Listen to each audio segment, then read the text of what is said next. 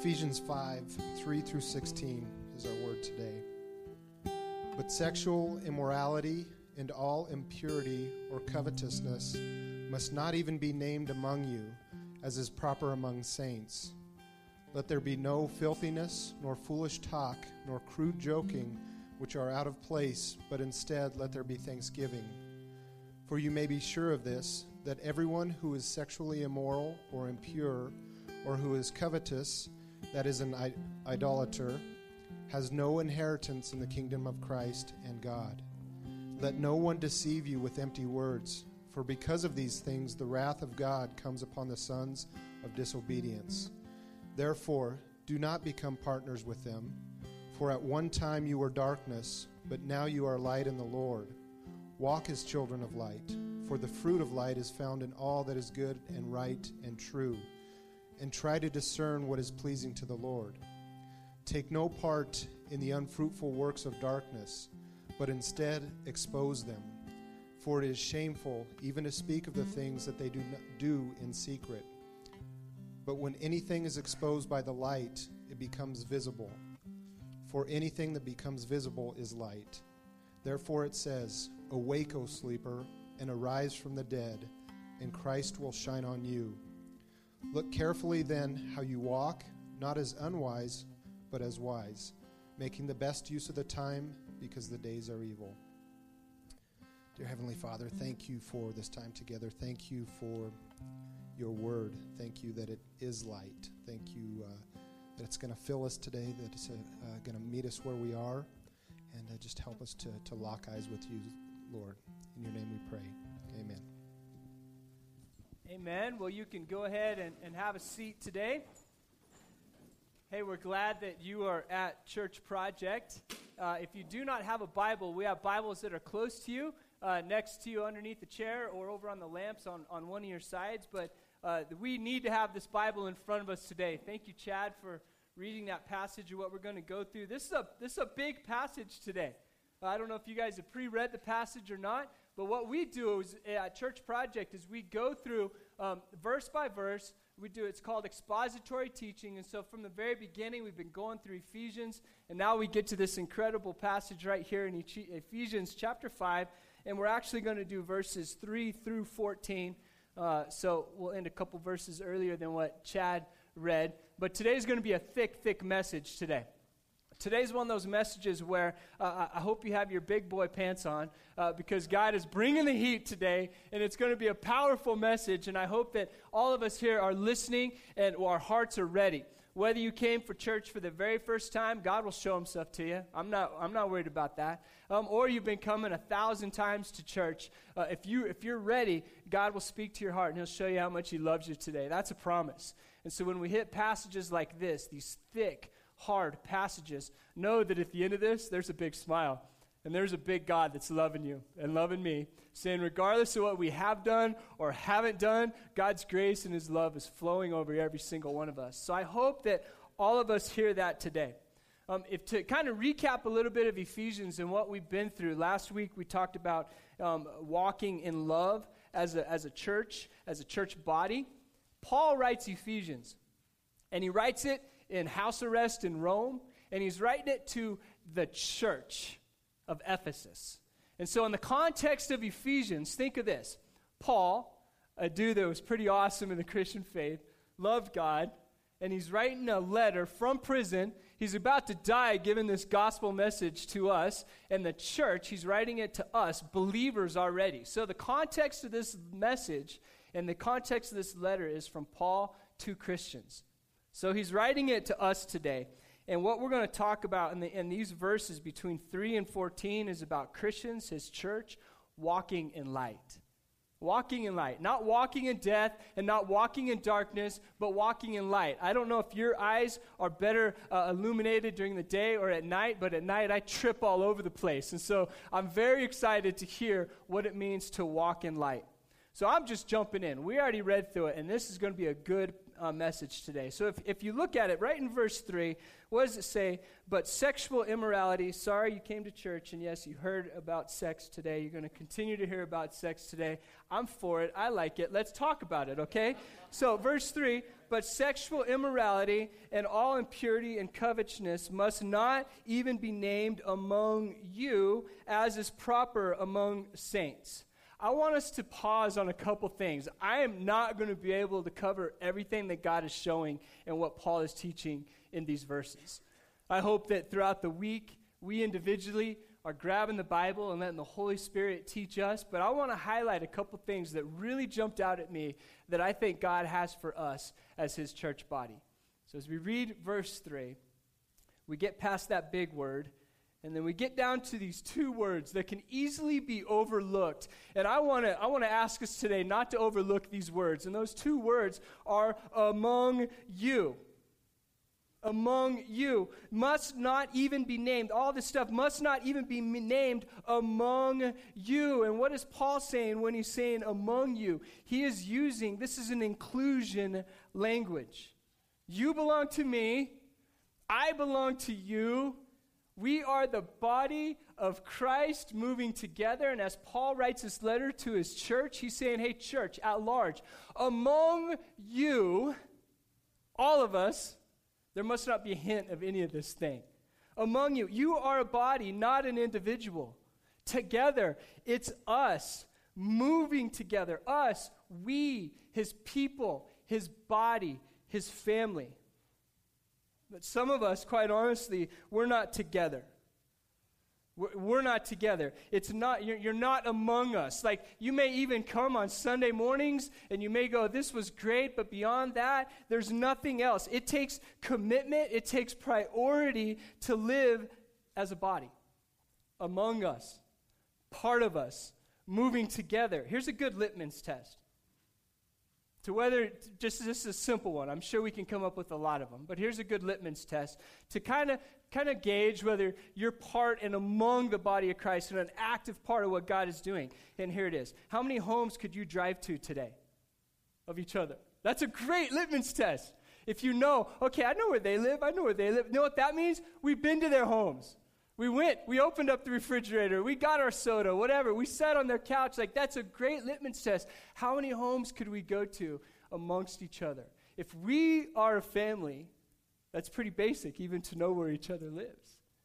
Paul has given us this language. He's saying, listen, among you, be a, be a church that's moving together. Don't just sneak in. And some of us, we think the church starts at 10 15. No, no, it really does start at 10. So you can, you can come a little early and talk and all that stuff. But be here. We miss you. We need you here.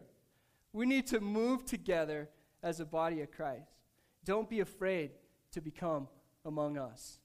There's strength in the body of Christ. It's beautiful. We need each other to move together. So let's look at verse 3. But sexual immorality and all impurity and covetousness must not even be named, or in the NIV it says, not even a hint of it among you, as is proper among the saints.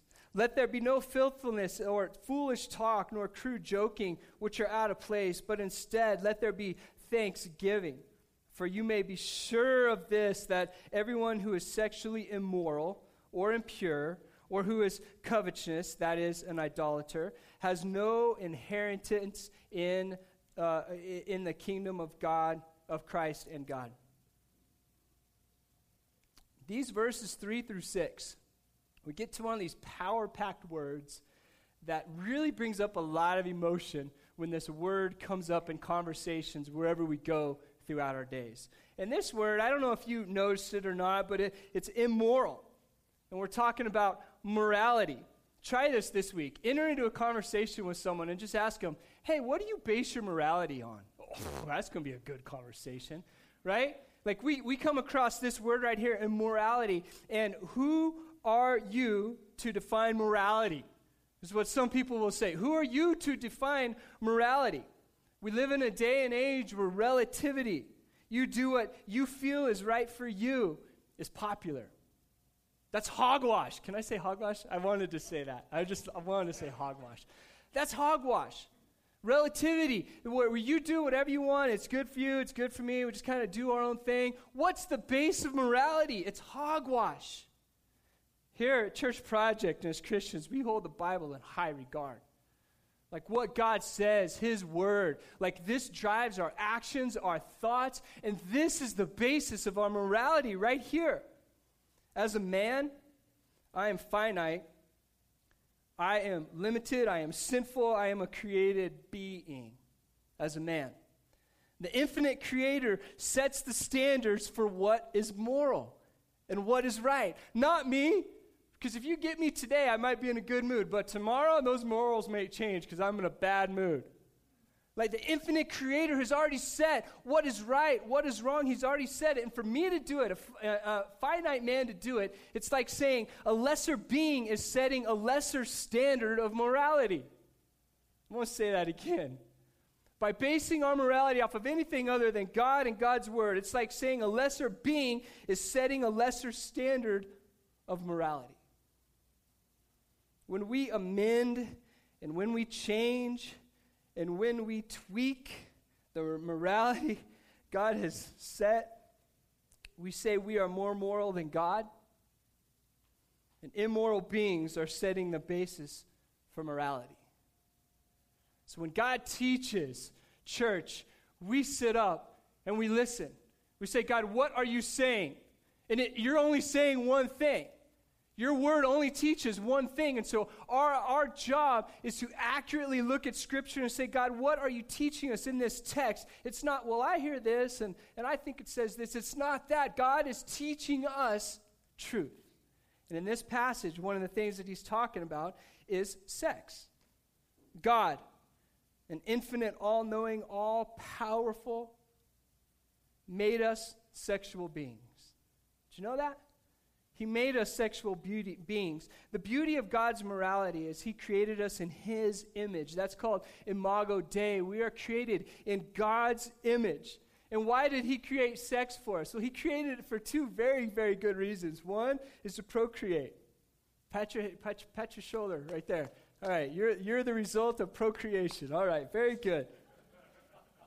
And sometimes He won't even allow that. And sometimes we don't know why. We don't know why we're not able to procreate. But we have to trust God, even in those moments. We have to trust God that He's got a plan for our life. We've walked through some of these as a body of Christ and church project already, saying, you know, I, we can't procreate and we don't know why. But I've seen, I've seen beautiful things happen when God moves, right, Permins? So he creates sex. One of the reasons he creates is to procreate. The other, the other thing he creates sex for is for tenderness and intimacy between, listen up, a husband and a wife. Tenderness, intimacy between a husband and, his wife, and, a, and a wife. God is saying, This is how you should live within my r- morality and what I'm teaching you and what I'm showing you right here. I will decide, and He's looking at all of us. He's saying, I will decide what you will be male or female. I will decide that, what you will be. And this is how you should function within this sexuality. Sex is to be expressed and enjoyed between a male and female relationship only in the covenant, the covenant of marriage. And to go anything beyond that is to go into our own little realms of playing with what God has already set up for us. We can choose another way, it's our choice. Sure, we can do whatever we want. But don't call it a moral decision. Don't call it something that's in line with the Word of God when we're living apart from what God has said. God designed and decided to give us sex, and it's good. Amen? We limit its goodness, though, when we redefine the application of it by lesser standards than what God has already set up in His Word. Paul takes it even a little further, and you can look earlier here in this chapter and what he says. He says, Don't even have a hint of anything that is, is outside of what is acceptable behavior. Why do we stay away from committing adultery or why do we stay away from pornography or why do we stay away from these things? Some, some of us, it may be because we just don't want to be caught. Like, I don't know the consequences of being caught. I want to, I want to stay away from that. And, and I just have to say, that can't be our reasoning. It can't be our reasoning. Look at the scripture. Let's look at what God says. Why do we stay away from this stuff? It's because those are improper for God's holy people. Those are improper for God's holy people. Look at verse 3. But sexual immorality and all impurity or covetousness must not even be named among you, as is proper among saints. Huh. These are the standards for God's people. Here's the deal, though. Remember, Paul's writing to Christians as he's writing this, and he's saying, expecting people to live in this way that are not God's people not part of his church, is saying that they can do it under their own power and their own strength, which simply is not true. Like only by God's strength and power for his people can people live according to his standards that he's set up for us. These are some good verses, aren't they? Galatians 5 9 talks about yeast talks about just a little bit of yeast when it gets in can ruin an entire batch of dough. And when we begin to stray from what God has for us, it messes everything up. Well, I looked up this sexual Im- immorality. I looked it up in the Greek, and, and how, oh, surprise, guess what? Sexual immorality, guess what the Greek word for it is? Porneia. Porneia, various kinds of unsanctioned intercourse. What do you think porneia leads to in our modern day language pornography. And Paul is writing his church. He's encouraging us, by the way. I don't know what God is doing in your spirit and in your mind right now, but keep in mind, we started saying, God loves you. No matter where we're at, no matter what our actions have been or hasn't been, His grace washes over us and He loves us. So if God is working in your heart and in your mind right now, pay attention. Just say, God, speak to me. I want to learn who I am in you and how much you love me. So we start talking about this sexual stuff. We start talking about sexual immorality, and, and a couple verses come to mind. Jude 7 7. Jude 7 7 says, Just as Sodom and Gomorrah and the surrounding cities, which likewise indulged in sexual immorality and pursued unnatural desires, served as an example by undergoing a punishment of eternal fire because of their actions. 1 Corinthians 6:18 Flee from sexual immorality. Flee from it. Flee. Every other sin a person commits is outside the body, but the sexual Im, the sexually immoral person sins against his own body. 1 Thessalonians 4:3 for this is the will of God, your sanctification, that you abstain from sexual immorality. I'll only give us one more. I mean, we could go for a while here. 1 Corinthians 6 19. Or do you not know that your body is a temple of the Holy Spirit within you, whom you have from God? You are not your own. I can't tell you how many coffees I've had with people being a, a pastor the last 15 years, how many emails I've gotten, how many late night phone calls I got with someone that did not flee from sexual activity. And it's heartbreaking what God will do. It's, it's heartbreaking what happens in your life. It's not proper for God's people. But yet, we thank God for His grace we thank God for his love. Think of an Old Testament story, and you can think of Jacob in Genesis. If you know this story, Jacob in Genesis, what does he do? He ran from it. He fled. He ran for his life when Potiphar's wife came after him, Joseph. He ran for his wife. And he, some of us, we need to do that in our life, like especially in this area of sexual immorality. We need to run for our life because Satan is coming after us. He wants to kill us. He wants to destroy us. And a little bit of yeast can, can take the whole dough and mess it up. So some of us, we may need to go back to the old school flip phone, right? Some of us, we may need to get away from a laptop. We need to go put it on a desktop so it's there in public so everyone can see it. Some of us, we, there's nothing worth keeping yourself or putting yourself in a situation where there is a hint of immorality. It will grow it will destroy you and I. A little hand of it in your life will overcome you. And we cannot play with this. Paul is writing his church. He's given us these powerful things. He's talking about sexual morality, of course, is something that I've kind of focused on here, but there's all sorts of other things here. He's talking about your speech and, and how you talk. This is not how Jesus lived, talking coarsely and, and the things that are happening here. This is not how Jesus lived, sexually or with his speech. And some of us, though, even with our speech, maybe that's the thing that God's kind of showing us today. Maybe our words are words that we have to just whisper in the background, and we'd be kind of embarrassed if other people heard our words in the way that we spoke. We don't want anyone to hear it. I would encourage us, church, work at taking it out of your mind altogether. And the path to that goal is to remove it from your speech because it's improper for God's people to live, act, talk in such manners. Let's get back to the place where God has set an expectation for us. He says, I love you, and here's how I expect you to live as, as a church and as a person and as a child of a king. When we fall and we don't meet God's standards, we repent and we accept His grace and get back to living a life that is proper for God's people. It's freedom. That's freedom. The other stuff is bondage. The other stuff is the stuff that carries you down and, and keeps you awake at night and keeps you just feeling ick. It's a word, look it up. Ick. Huh. Look at verse 5. For you may be sure of this.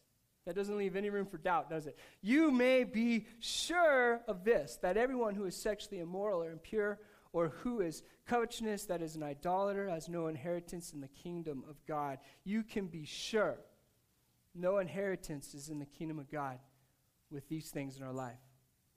Paul refutes the idea that would later permeate Gnostic thought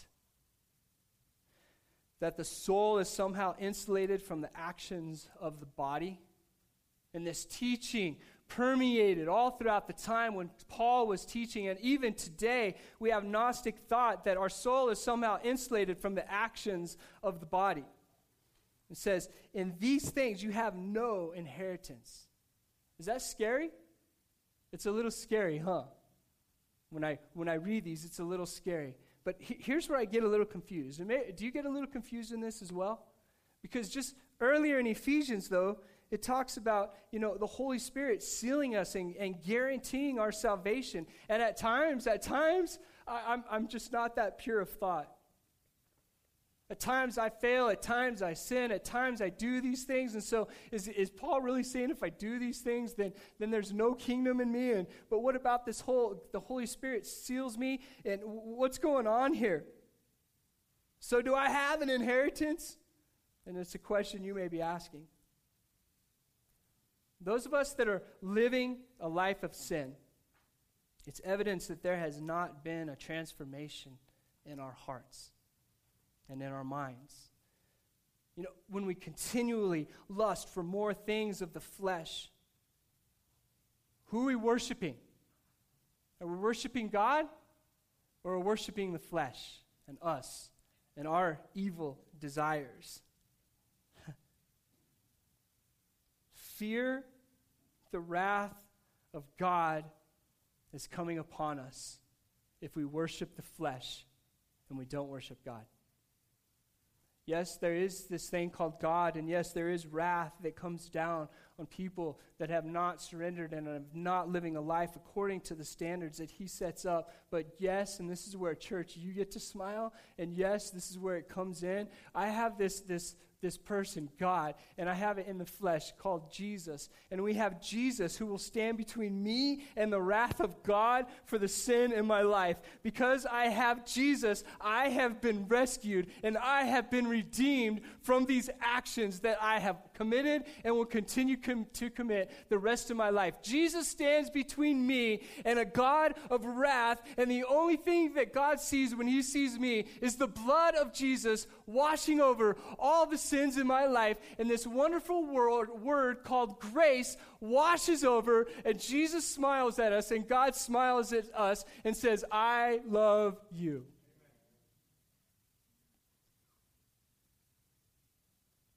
But if all you do is worship the flesh and the lust, there will be no kingdom for you. You are not worshiping the God of the Bible, you are worshiping the God of self. Get to verse 6 and 7. Let no one deceive you with empty words. Let no one deceive me with empty words. For because of these things, the wrath of God comes upon the sons of disobedience. Therefore, do not become um, partners with them. In verse 6, it says, Let no one deceive you with empty words. Universalism is another thing that's rampant today in, in our society and everywhere we go, these conversations. And it's this Universalism says, Go enjoy your life of sin because there will be no wrath of God poured out on you. Which again is not true. And I like that word, hogwash. It's a good word. Study the scriptures for yourself. Church, study the scriptures for yourself. Know what God is saying. That's why we go verse by verse, is so that we learn how to study this. So when Satan comes and he tries to kill you and distill, to steal life out of you and to deceive you, that you'll know what God says because you've put the word of God in your heart. The world speaks a lot of empty and dead words. And Paul is writing his church and he's saying, hey, don't let the world deceive you. Because what they say is freedom, go do whatever you want, is really bondage. I have freedom for you. I have love. I have grace for you. Will you lock eyes with me? Some of us today, we just need to lock eyes with Jesus. we need to find our identity in who he is and how he says to live our life not in universalism, not in Gnosticism, not in what the world is saying, but in the, the morality and the life and the love of Jesus found in his holy word. Verse 7 says, Do not become partners with them. Now, be careful, church. Don't take this, don't take this too far, okay? Don't take this verse too far. They are not our enemies. We just, we just don't participate with them in the evil things that they're doing. Because if we look and we want to model our life after the life of Jesus, what did Jesus do? He just told us in the verses before imitate God, like do as God did. So, what did Jesus do as he walked in this world? Jesus hung out with the sinful world. Just don't do what they are doing. It doesn't mean go hide up in the mountains and just stay away from him. So, don't take this out of context. Jesus loved the people that needed to be loved and went to places where no one else would go and hung out with the people that were hurting. Let's us, let's us do this. Just not do what they are doing. I think of a lot of our ministry partnerships that we have locally and even globally. One of them is Youth for Christ, and I see Ryan and Trina sitting over here. Directing Youth for Christ, loving students that some of us would be scared to be around, quite honestly. We would lock our car, we would, we would hide our wallets, whatever. They're loving these students. Do you pray for Youth for Christ? I hope you're praying for Youth for Christ. Because they're walking, and they're imitating Jesus in this world. Thank you guys for doing that. It's time for us to imitate Jesus, church. Nothing else, okay? It's really pretty simple. Let's imitate Jesus. He has told us to imitate him. Also, he has empowered us to do so. Awesome. And he expects us to do so as a member of his body. Now I'm going to fly through these next 8, 8, 9, 10, 11, 12. I'm, I'm going to fly through this next part, okay? 13 and 14. Because I trust that when you sit with this word later on today and in your house churches, that God will continue to heal you and love you and show you beautiful things about who you are. I want to highlight a, f- a few things, though. In verse 8, it says, For at one time you, what, what does your Bible say? W- were? At one time, you what? Were? Were.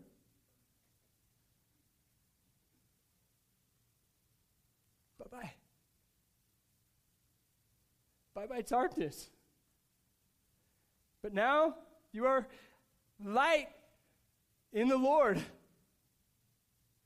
You have light, not darkness, because the Lord. Walk as children of the light. John 8 12 says, Again, Jesus spoke to them, saying, I am the light of the world. Whoever follows me will not walk, walk in darkness, but will have the light of life. Amen?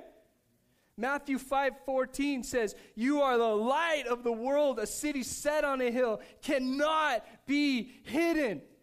Jesus says, I am the light of the world. Follow me. Model your life after me. It is going to be light. It's not going to be darkness. And the world will sit up and they will notice. And it will be beautiful. For the fruit in verse 9, for the fruit of light is found in all that is good and right and true. Do, do, you notice the shift here that happened in verse 8? Like the first part was like, eh, it's heavy. Then we get to verse 8 and it's like, amen, amen, amen. This is the gospel message. This is hope. This is life. And this is where we get to sit up and we get to just start getting a little excited about this. It's okay. You can get a little excited about this, all right? You can smile. Let your face know that this is a good message. Smile on this one, okay? He says, Look at, you were in darkness. Now you're a children of the light. You walk in the children of the light. We get uh, verse 9 says, For the fruit of light is found in all that is good and right and true. Man, that feels good, doesn't it? We get to verse 10. It says, And try to discern what is pleasing to the Lord. Try to discern what is pleasing to the Lord.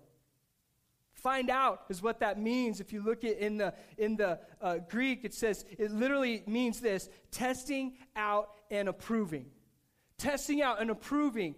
And, and I love what one commentarian said on this, and the commentarian was Kenneth E. Bowl, L. Boles, and says this: this word right here, try out. Okay, I won't even try to pronounce it because I'll mess it up. But in the Greek means this: this word was used in secular Greek for soldiers who were tested in battle and precious metals that were provided to be genuine and valuable.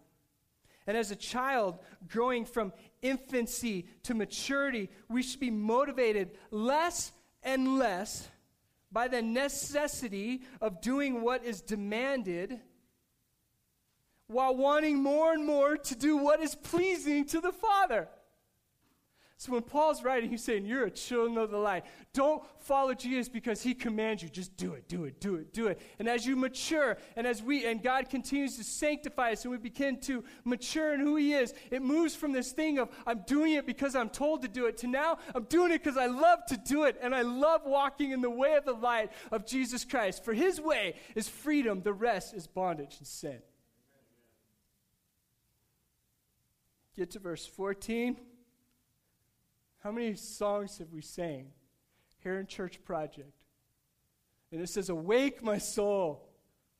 Awake. I'm no longer a bondage to sin. I am set free. This is why we stand up and this is why we sing. Because all of us, this verse, this passage we just went through, we're all guilty of this stuff. It's only by the blood of Jesus that washes over us this grace, this love message that we can stand up and we can shout out and we can pray and we can sing. Verse 14 Awake, O sleeper, and arise from the dead, and Christ will shine on you. These are all the verses we're covering today. I really tempered it back. I usually have four pages of notes. I had eight today. I skipped a lot. But I feel if we get this message right here, Awake, oh sleeper. Like, awake. That bondage, that sin, that stuff we have done and will do, God has said, I've covered that. Keep your eye focused on me. Don't partake of that stuff because it will take us out. I want to ask us who do you have around you in your life right now that loves you enough to ask you the hard questions like, hey, bro, excuse me, ma'am. Are you living a life that is upright according to the morality and the, strip, and the scripture and the life of Jesus Christ? Or are you letting your life slip just a little bit in this area? You know, you clicked through one more time to that link, or you let your eyes wander a little too long, or your words, they were just vulgar, or they weren't uplifting, or whatever this stuff that Paul has been teaching us in this passage and the ones before. Do we have people in our life that love us enough to say, hey, listen, you're out of bounds. Come back, come back. Because he says, we are a body of Christ. He says, We, this is how we should live because it's the right thing to do. And he says, Among you, church, there should not even be a hint of this. So let's encourage each other to love and good deeds. Let's speak life to each other. And when we mess up, let's be quick to forgive each other. And let's be quick to remind each other that life is found only when we're locking eyes with the person of Jesus Christ and we're walking in His grace and His love for us in our life. Amen? That's about enough for me today. I need a drink. I'm going to start jumping around, so we'll stop. I, though, am going to invite us uh, to just reflect on this.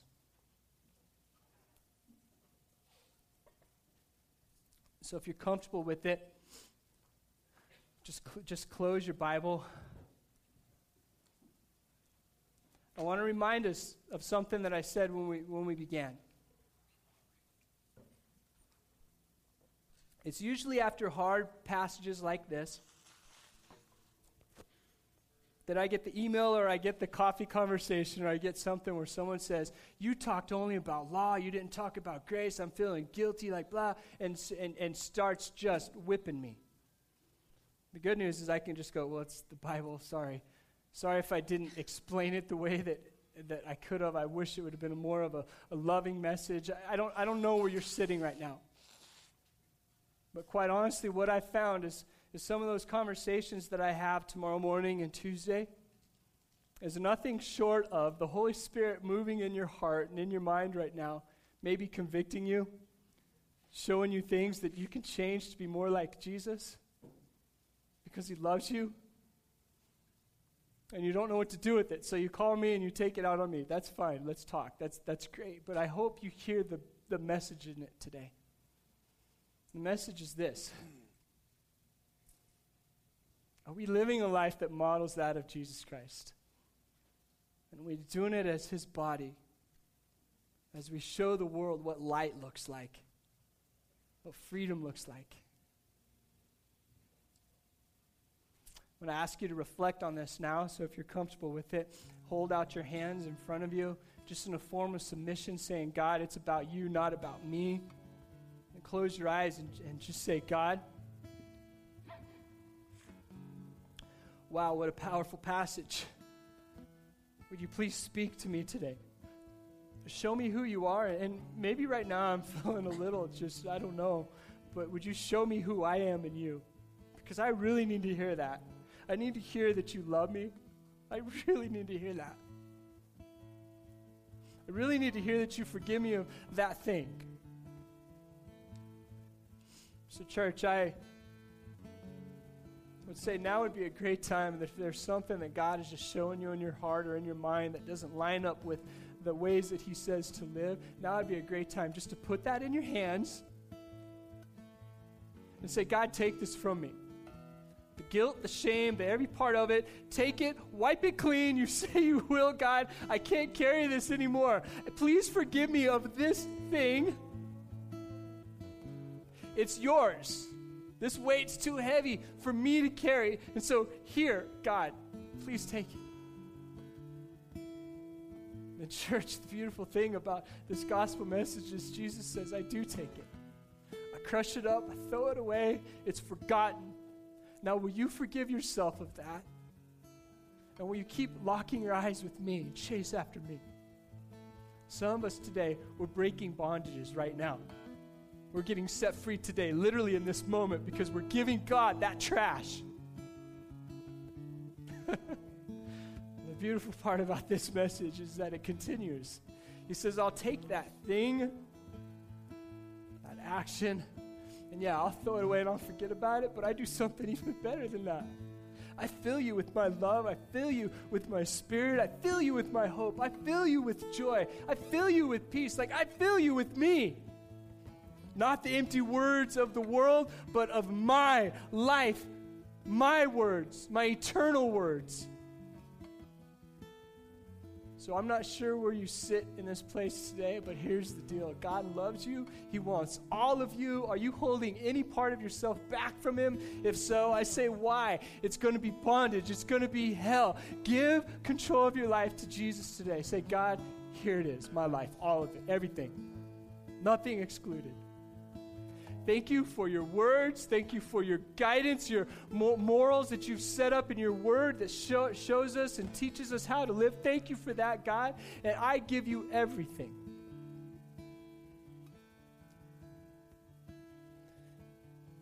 When we know how much God loves us, there's only a few ways that I know how to respond.